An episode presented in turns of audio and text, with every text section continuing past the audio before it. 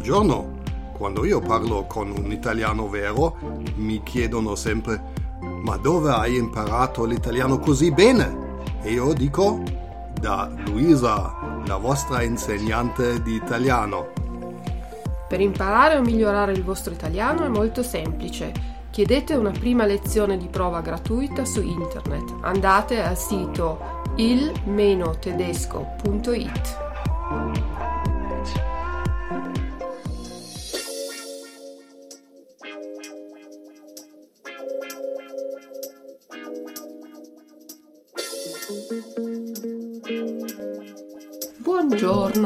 cari amici e amanti dell'italiano dalla vostra insegnante di italiano Luisa.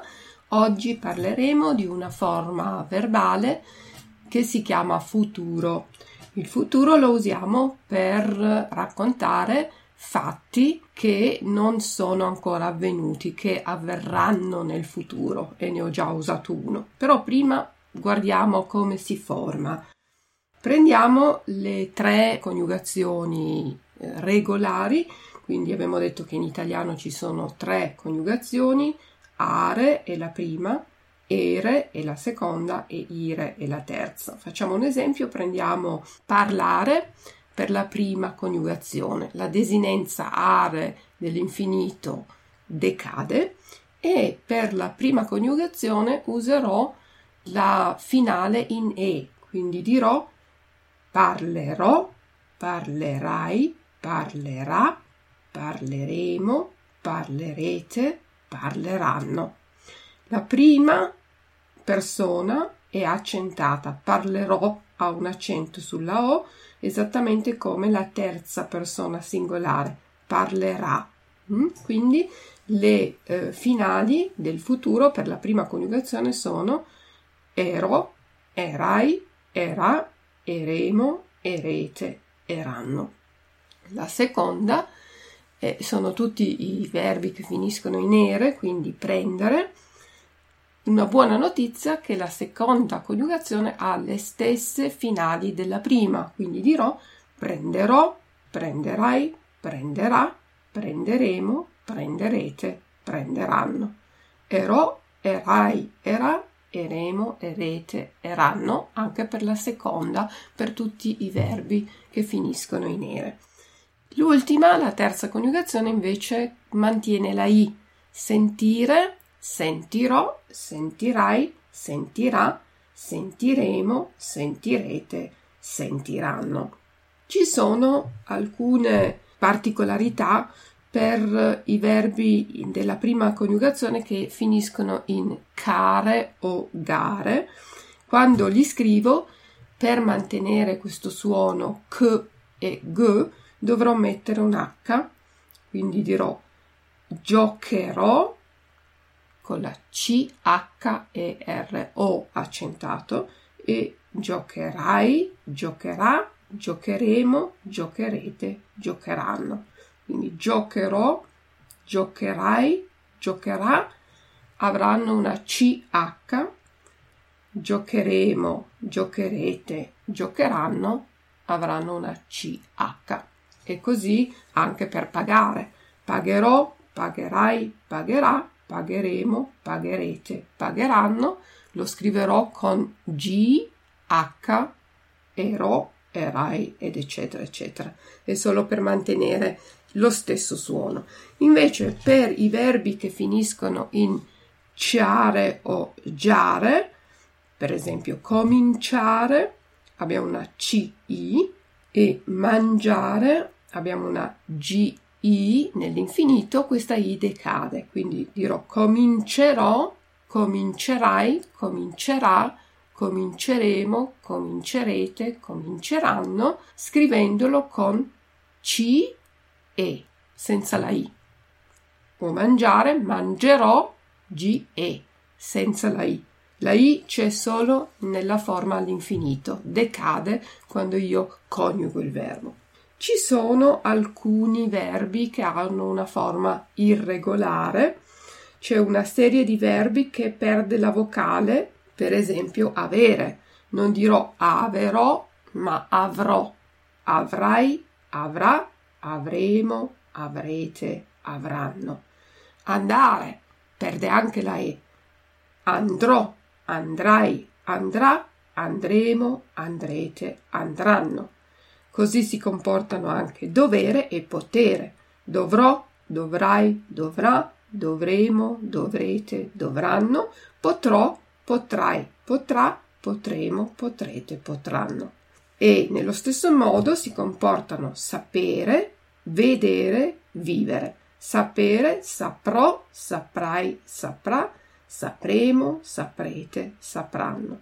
Vedere, vedrò, vedrai, vedrà, vedremo, vedrete, vedranno.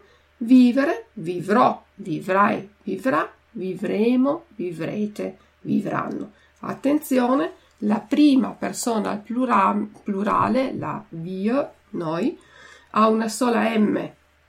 Parleremo, abiteremo, telefoneremo, perché con due M abbiamo un'altra funzione, sarebbe il tempo al condizionale, che però è tema di un altro podcast.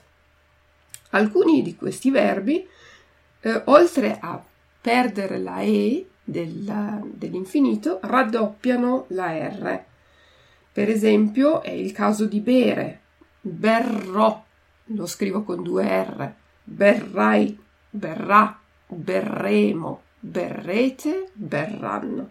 Tenere, halten o mantenere, erhalten, manterrò, manterrai, manterrà, manterremo, manterrete, manterranno. E così anche tenere. Terrò, terrai, terrà, terremo, terrete, terranno. Venire, verrò, verrai, verrà, verremo, verrete, verranno. E volere, vorrò.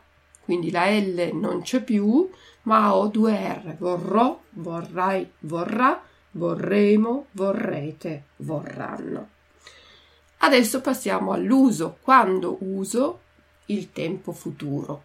Il tempo futuro lo uso per descrivere fatti che avverranno in un tempo molto in là nel tempo, nel futuro.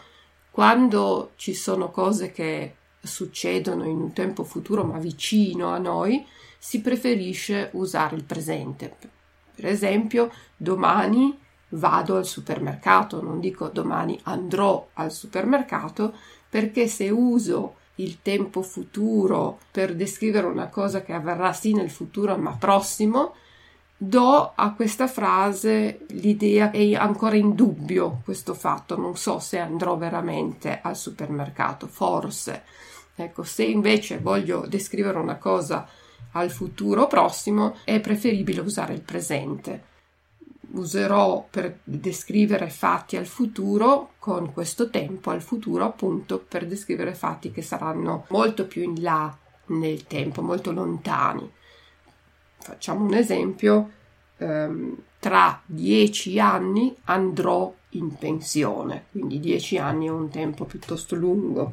Un altro, un'altra forma, un'altra funzione del futuro è per esprimere una supposizione, una cosa di cui non sono sicura.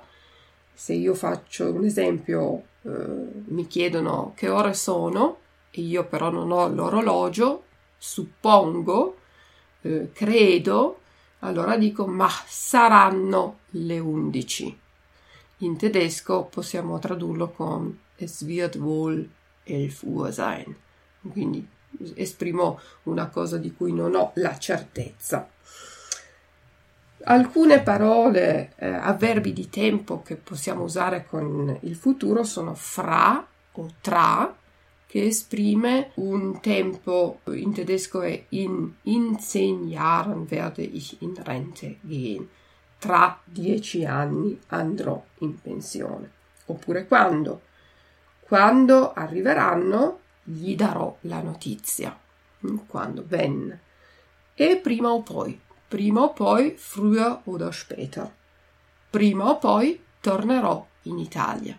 Non sono ancora sicura quando sarà, ma prima o poi, früher oder später, lo farò.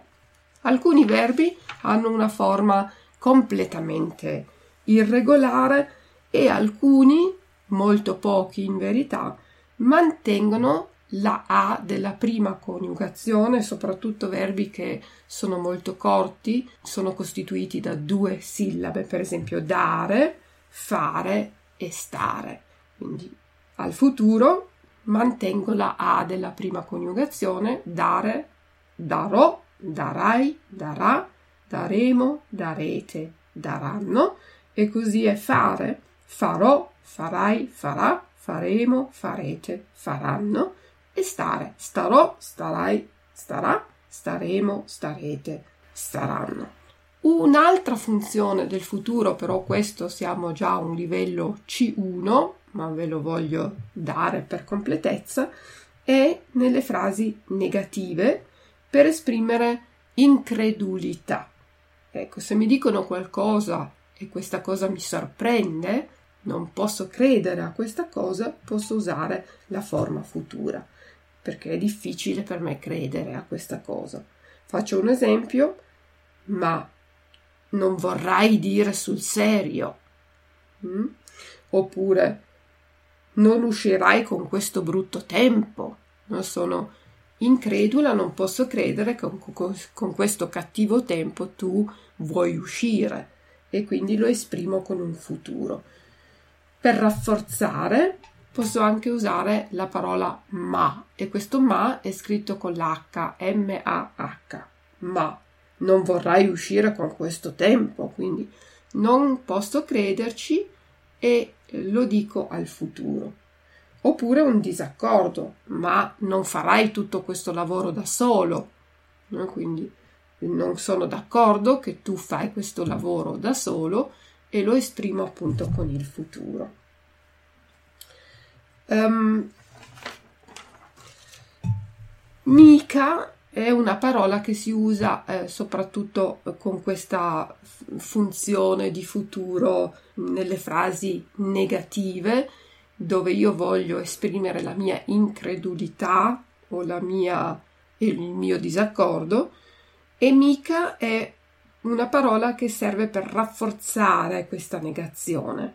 Se io dico per esempio non vorrai mica uscire con questo tempo, è esattamente uguale a non vorrai uscire con questo tempo, però mica rafforza ancora, vuole sottolineare eh, il mio disaccordo, la mia incredulità.